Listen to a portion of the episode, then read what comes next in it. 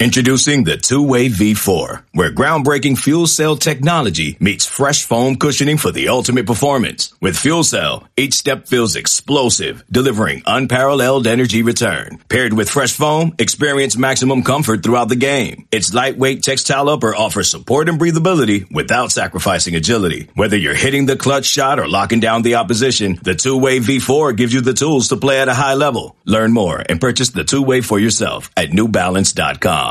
Hello, everybody. Welcome to the Wolverine 24 7 podcast, your audio source, Michigan football, basketball, and recruiting. I'm your host, Zach Shaw. Steve Lorenz here with me. You can read all of our stories leading up to the 2021 season over at the MichiganInsider.com, Michigan.247sports.com.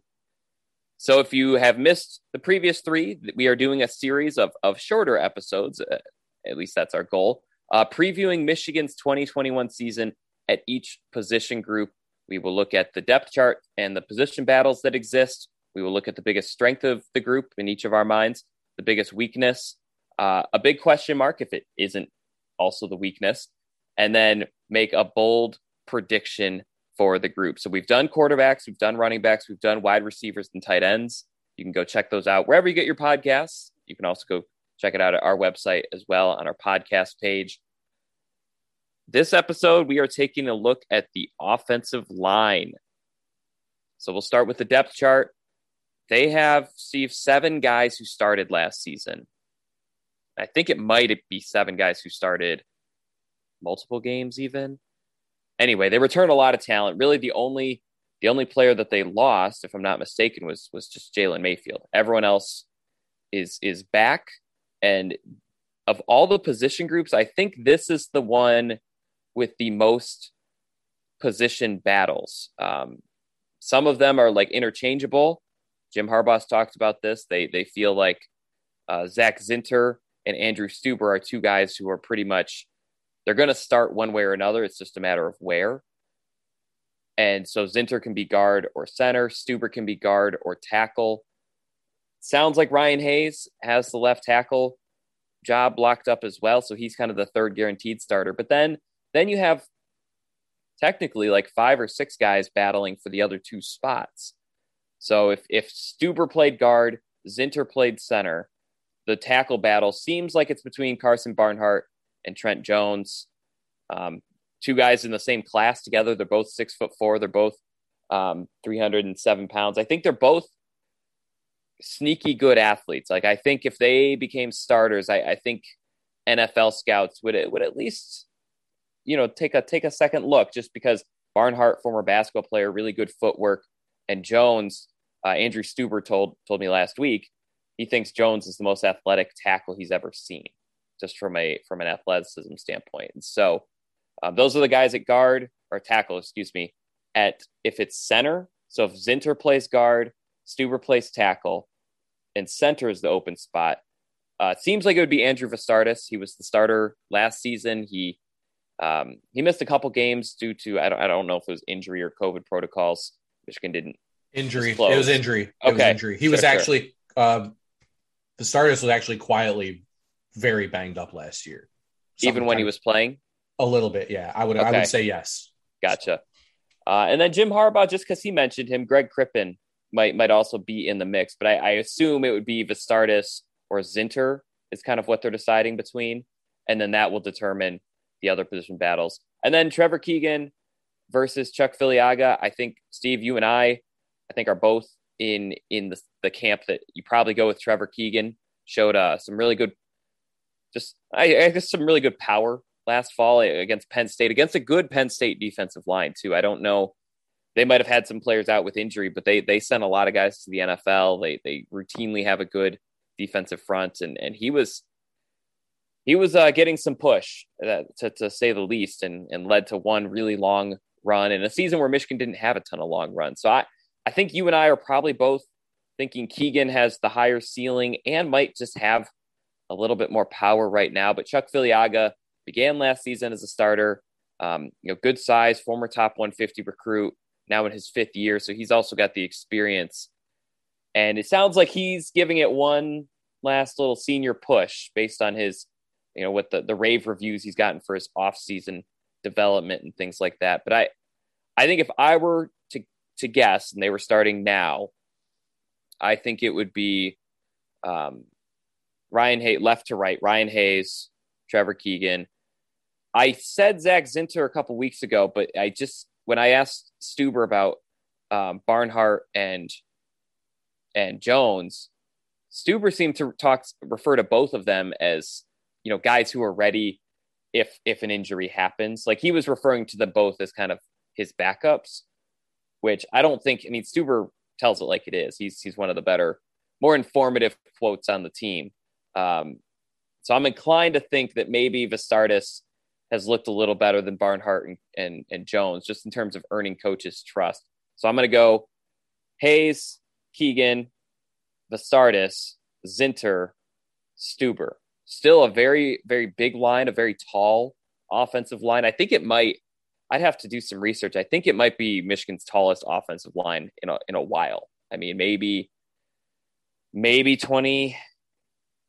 I, I don't know, actually. I don't know when it, when the last time was this tall. So anyway, we'll talk about that in a moment. But, but Steve, uh, what's, what are you, what are you seeing in terms of the position battles and the depth chart on the offensive line? Uh, I think this has to be their deepest yeah offensive line in a long time. I think so. It's been trending this like this was this is part of the progression. You know, offensive line kind of one of those spots where I mean there'll be a unicorn there every once in a while, but most times it's going to take a couple years or so to get guys acclimated. You're now seeing that 19 group, uh, what third year in the program? Two of them likely to be starters, possibly three, depending on the Jones. You know, like you just talked about the shuffling. Jones or Barnhart. So, yeah, depth chart wise, I'm in agreement with you. Uh, just A, based on Harbaugh talking about the start a little bit, and then B, I mean, there were some, I mean, just be honest, not going to pretend to like have some super secret thing. There were pictures that surfaced a little bit from the scrimmage over the weekend. A lot of former players there. Uh, Vastardis in the middle, Zinter at right guard. I think you could maybe discern a little bit off of that. I know one thing, like I that's why I wanted to make a point to mention that it's it's true that Vastardis was was pretty banged up last year. Not you know, don't know what that means regarding what a 100% Andrew Vastardis will how effective he'll be, but I I do get the sense he definitely has sort of that that senior leadership role up front. And you know, with with Zinter, you know, center is such a nuanced position. It's clear he's one of the best five, right? But doesn't necessarily, you know, centers it is. It's a little bit of a different position up front. You know, there's there's the calls. There's just a lot of different things that need to be made. You wonder maybe if Vastardis a better combination of just the experience playing the position and maybe maybe him being 100% and being fully ready to go uh, is that maybe he's been a little bit more effective than maybe people remember him being last season. So I, am right now as as things stand today, because I think even Harbaugh told Jon Jansen last week, you know, if you'd asked him the week before, he would have had a different starting five. But he also said there are eight or nine guys that are capable of playing. It's the first time I think you can say that about Michigan. And I believe that too, by the way. There's like I know there's the right. fluff, there's the preseason fluff and stuff. That's one thing. I believe that you know, you kind of piece things together. We know Jones and Barnhart are relatively close. He made a point to say Filiaga had the best offseason of any offensive lineman. I do still think that Keegan will win that job, but I think they feel a lot better about Filiaga than maybe they did midway through last season. Mm-hmm. So, yeah, you know, I feel like they think they have a one, a solid one-two unit, and I think you have a couple guys in there, Zinter, Barnhart, maybe that are malleable. Uh, you know, guys that could move if if something it was like say Jones or Barnhart takes a big leap, or even Stueber. Uh, Stueber's malleable too. I mean, he could have been playing right guard. I mean, that was one of the scenarios, right? So, you know, I think I think there's a lot of moving pieces, but in a good way uh, as far as the depth situation goes. Yeah, I, I agree with you. I think the depth. I I I've heard it enough to believe it now. I mean, Josh Gattis, Sherrone Moore, and Jim Harbaugh all met with the media and and they just they light up a little bit when they're talking about that offensive line. And, and we talked about this a little bit with the run game that this is probably uh, a line that that should be able to control the line of scrimmage a little bit more and, and should be able to You know, if they need to have a drive that's predominantly running the football, even if it's, you know, ugly football, it's that they could pull it off and they could they could be effective. So um I guess there's always the caveat of I don't know if that means they'll be the best offensive line in the country, but but this is a group that I think is trending up.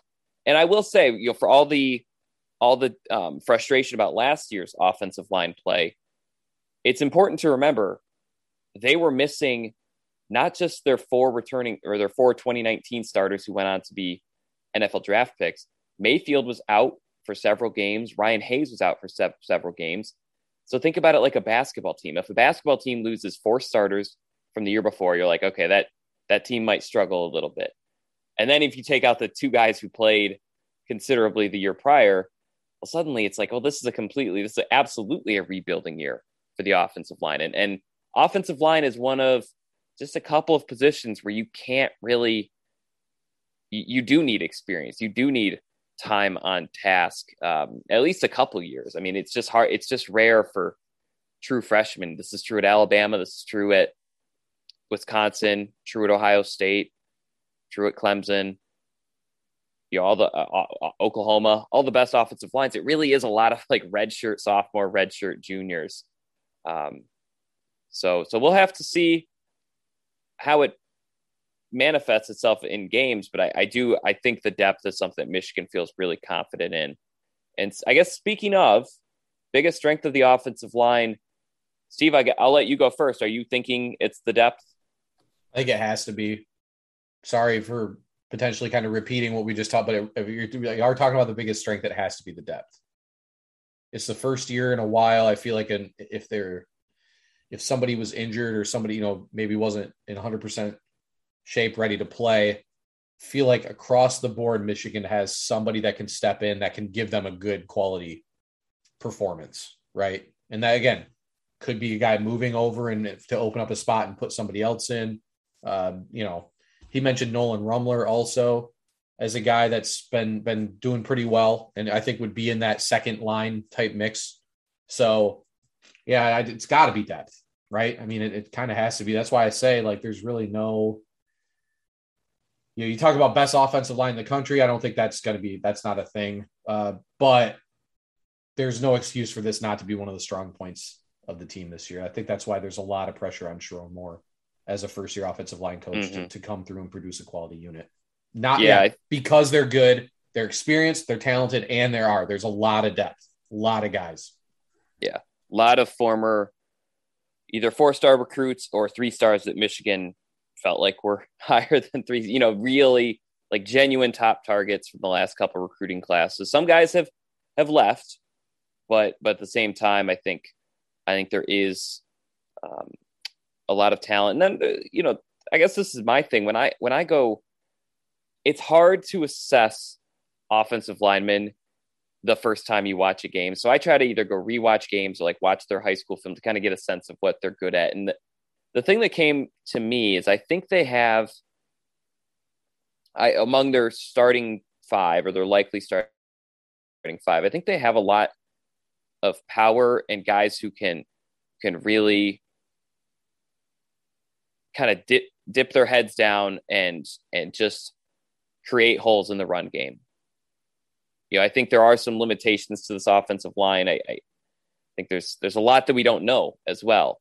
But I think if it just feels like a group, you know, I'm thinking of Keegan, I'm thinking of Stueber here, um, you know, Zinter as well. Especially, I feel like those three. I really think that they're going to be kind of a pain in the in the butt for a lot of defensive lines because I think I think that they they are not necessarily like NFL draft picks necessarily yet, but I think when they are controlling where they want to go, not reacting to the to the blitzes and things like that, when they are controlling kind of the hole they want to create, the lane they want to create for the run, running back, I it just I feel like there's going to be a lot of push. I feel like there's going to be a lot of of strength. Um, you know, Vastardis, I didn't really see that last season. I will, I guess, just wait and see how it how it goes. I mean, if he if he truly was banged up or or was someone that needed maybe a, another off season. He's a sixth sixth year walk on, so he certainly has the experience and knows knows where he's supposed to be and when. And you're right, that is valuable at center. Um, but yeah, it's it's going to be interesting there. Hayes, I, I haven't seen him. I mean, he was a converted tight end out of high school, so I think the natural inclination is to kind of assume he's he's pretty got pretty good footwork, got pretty good um, mobility. You know, at left tackle, would not pencil him in as a true you know, power run blocking type, especially at 307 pounds. But but you know they've got three that, that can, and so if that's if that's what they need or if that's what they want, um, you know that's that's going to allow them to run the football. Steve, you're you're the biggest weakness you've identified uh, along this offensive line. I think it's still just production not enough output. I think we're assuming. I think there's a lot of assuming going on. I think I think yep. it's okay to assume based on what we just said. There's there is talent. There's a decent level of experience, and there's you know depth. So I think it's fair to just put those pieces together to say this should be a good unit. But I, again, when I guess maybe a, or a little reach, but like just just doing it you know, because I don't think Michigan's offensive line played great last year, right? I mean, they I think they struggled to run the football against good teams. Uh, so so in the passing game. You know, I think Hayes is c- kind of quietly a guy that needs to rebound. You know, not talked out talked as much about as guys like uh, Josh Ross and Brad Hawkins, who also kind of had Vince Gray, uh, who had down years last year. but he's another guy that the production has not matched the excitement in practice. Right, right. Yeah. So you know, I so I, in that sense, I think you know, there's maybe he needs to have a little bit of a rebound this season. So, um, but yeah, I would just say sheer production, you know, so there is a sense, there is a, there's an air of like, let's see it, you know, but again, I think there's enough evidence, enough there to, to believe, to really believe and not be guessing that this should be one of the strengths of the team, but we still haven't quite seen that in action. Um, particularly again against quality defensive fronts. You know, you look at teams like Wisconsin, Ohio State, same same, you know, usual suspects that we have not seen Michigan really win that battle, let alone put in like a big time performance in one of those games. So that really might be the weakness is the lack of big game production heading into this year. And I think, you know, if you're an optimist, you think maybe that they could be the unit that could put them over the top in one of those games because there's again there's really no reason that they shouldn't be at least one of the better units in the Big Ten, uh, if not generally speaking around the country. Yeah, I think that's a, I think that's a fair. I guess not not you're not that's not the expectation, but that is a fair barometer for them to try to try to reach. And I guess one thing in terms of weakness, I, I was going to say pass protect. Like if we'd done this last week, I would have said um, pass pro. I just I just don't know if they're going to be able to stop, you know, a true NFL caliber defensive end edge guy. Because um, Stueber's had some issues with pass pro in the past, and and Ryan Hayes. You know, you mentioned it's it's important for him to bounce back. It's also important for him to stay healthy. He only played a couple games last season. I think he only played two games. So, you know, there is some sometimes your best ability is your availability, but actually like kind of thinking about how these position battles have taken place, I I kind of I guess they're just eh, eh, they're they're kind of stuck in a weird inexperienced place because they played so few games last season. I'm actually going to say the experience is a weakness. They have a lot of guys who have started and had that experience, but one stat that that some of the like national preview magazines always use is how many returning starts do you have among your five offensive linemen? In some years, Michigan will have more than 60. They'll have more than 80. I think heading into 2019, they had more than 80. Some years it's it's not. This is this is one of those years where it's not. I mean, Stueber Stueber has a few. I think he has more than 10 at this point. Um, Hayes has a couple. Filiaga. I mean, everyone you know, they have a couple here and there, but they don't have someone who has done it for three years in a row. and that's what I think that's where you were heading with the production standpoint is, you know, this is still it's an it's an older group.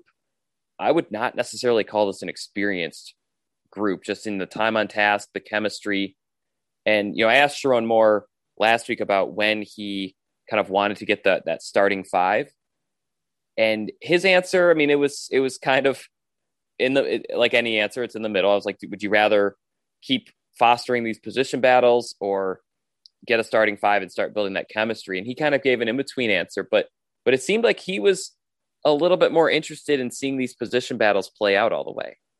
You know, I think his belief was that the timing and the chemistry will come, which he knows way more about offensive line than me, but that was a different kind of answer than what I think a lot of offensive line former linemen have said to me. They they said they always liked it to be settled second week of August.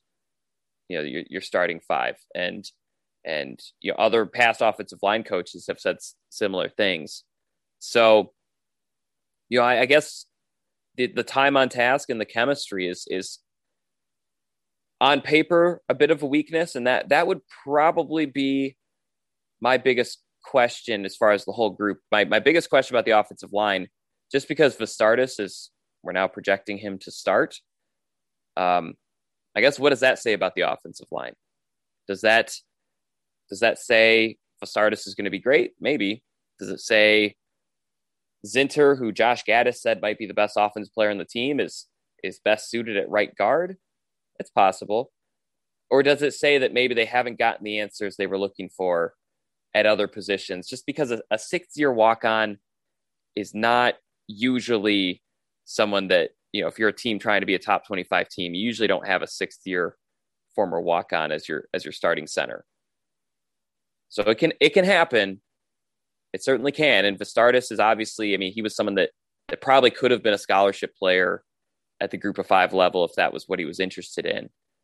And he's he was named a captain last year. You mentioned the leadership. I think that's important at the center position. But but I, I guess if I were to phrase it like a question, if Andrew Vastardis is the starting center, what does that say about Michigan's offensive line? It can say good things. It can also say not so good things. What is your biggest question about this offensive line? take a little bit of a different angle. Um, I want like just based on what we've heard, what the coaches have said.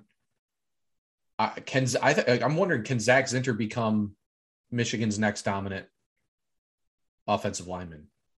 I think well, he's got. think so, based on what's being said. Right, but I think he's got. A, I think high, he's got a shot. I think he's got a shot. Yeah, and uh, so, you know, a guy like that when we talk about offensive line, we always talk about the unit as a whole. Uh, you know, I think he can. I think he's a guy that can individually end up making a really big impact for Michigan this season. It's clear they're excited. They've been excited about him. They were excited about him last year. I think he was a little up and down, but that was way less the physical side of things as it is just learning the game at the college level. And uh, feel like he's made strides in that area. So, I mean, that's my question. You know, is Ken Zak Zinter, could this be the first step in him becoming the next dominant uh, offensive lineman at Michigan? You know, and I have some confidence I think he can do it. Yeah, prediction time. So I have been saying this for a while. So those who have listened to the podcast, I, I just I feel like this will be something of a 2018 type offensive line resurgence. I, I kind of illustrated at the beginning, so I won't repeat it. But I mean, just all the departures and all the injuries they had last season, because they didn't just lose Hayes and Mayfield. I mean, there were there were other offensive linemen who were either banged up. You mentioned Vastardis. Um, you know, he missed a couple games too. So it's I don't know. And, and plus, they, you know, there were there was rumblings at least that there were some COVID protocol absences. Remember, if you tested positive for COVID this time a year ago, you couldn't. Um, I think you could return to practice before 21 days, but you couldn't. You couldn't play for 21 days, and you had to sit out of practices for a while too. And so that I think that just really messed um, teams that that didn't have set starters. Like Michigan just didn't really have any set starters other than Mayfield on the offensive line. I think that set the offensive line back a little bit. So my prediction is that there is a resurgence that is reminiscent of 2018. I I don't know how it'll be quantified. If if we're having fun and not worrying too much about being right or wrong, I, I, I kind of feel like it'll be top 15, top 20 offensive line in the country.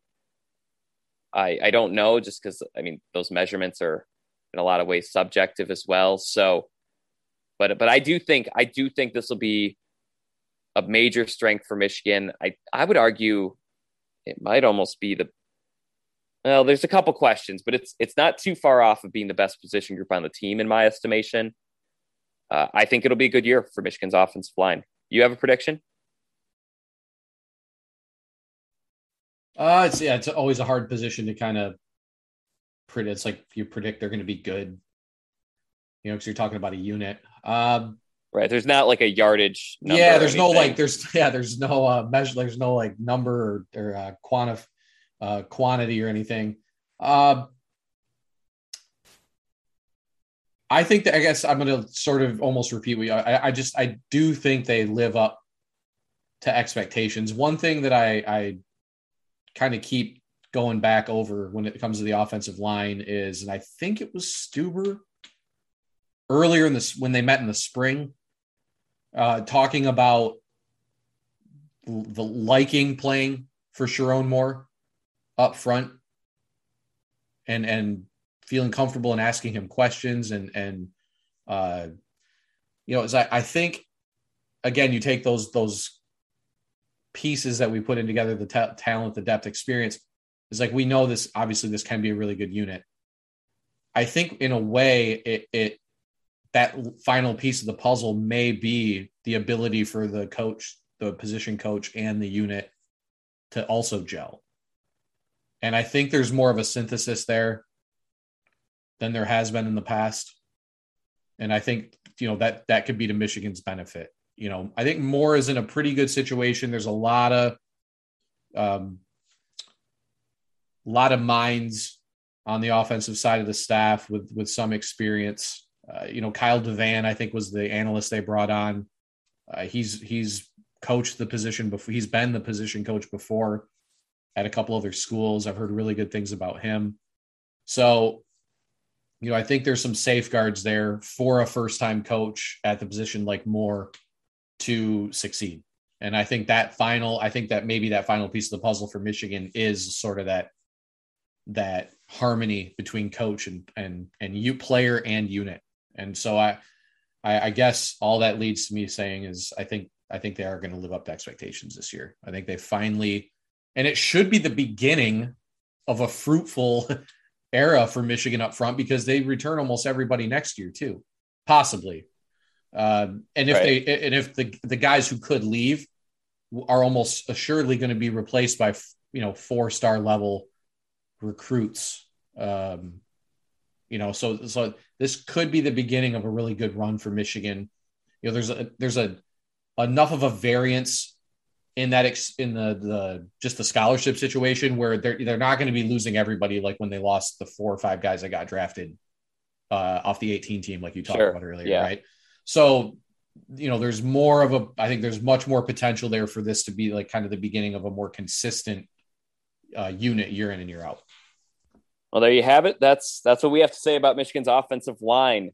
Uh, stay tuned. The next episode will be looking at the at the defensive line and obviously we'll continue uh, working through the defense and special teams as well with the rest of the series. So check out all the episodes. Uh, we try to make them a digestible length for you. So if you're on a work commute or or only have you know uh, just a little bit of time to kill, you can check those out. For Steve Lorenz, I'm Zach Shaw. This has been the Wolverine 24 7 podcast. Hope you had fun. Hope you learned something. We'll see you next time. Okay, picture this. It's Friday afternoon when a thought hits you. I can waste another weekend doing the same old whatever, or I can conquer it. I can hop into my all new Hyundai Santa Fe and hit the road. Any road. The steeper, the better. Because my all new Santa Fe is available with HTRAC, all wheel drive, so I can hit the trail without a worry in the world. Heck, with three rows and best in class rear cargo space, I can pack the whole family in with all our gear. We've got available dual wireless charging for our phones so we'll never lose touch with civilization and we won't lose touch with the primordial power of Mother Earth. So which is it? Waste the weekend or do something a little more epic? And conquer it in the all-new Hyundai Santa Fe. Visit HyundaiUSA.com or call 562 for more details. Hyundai, there's joy in every journey.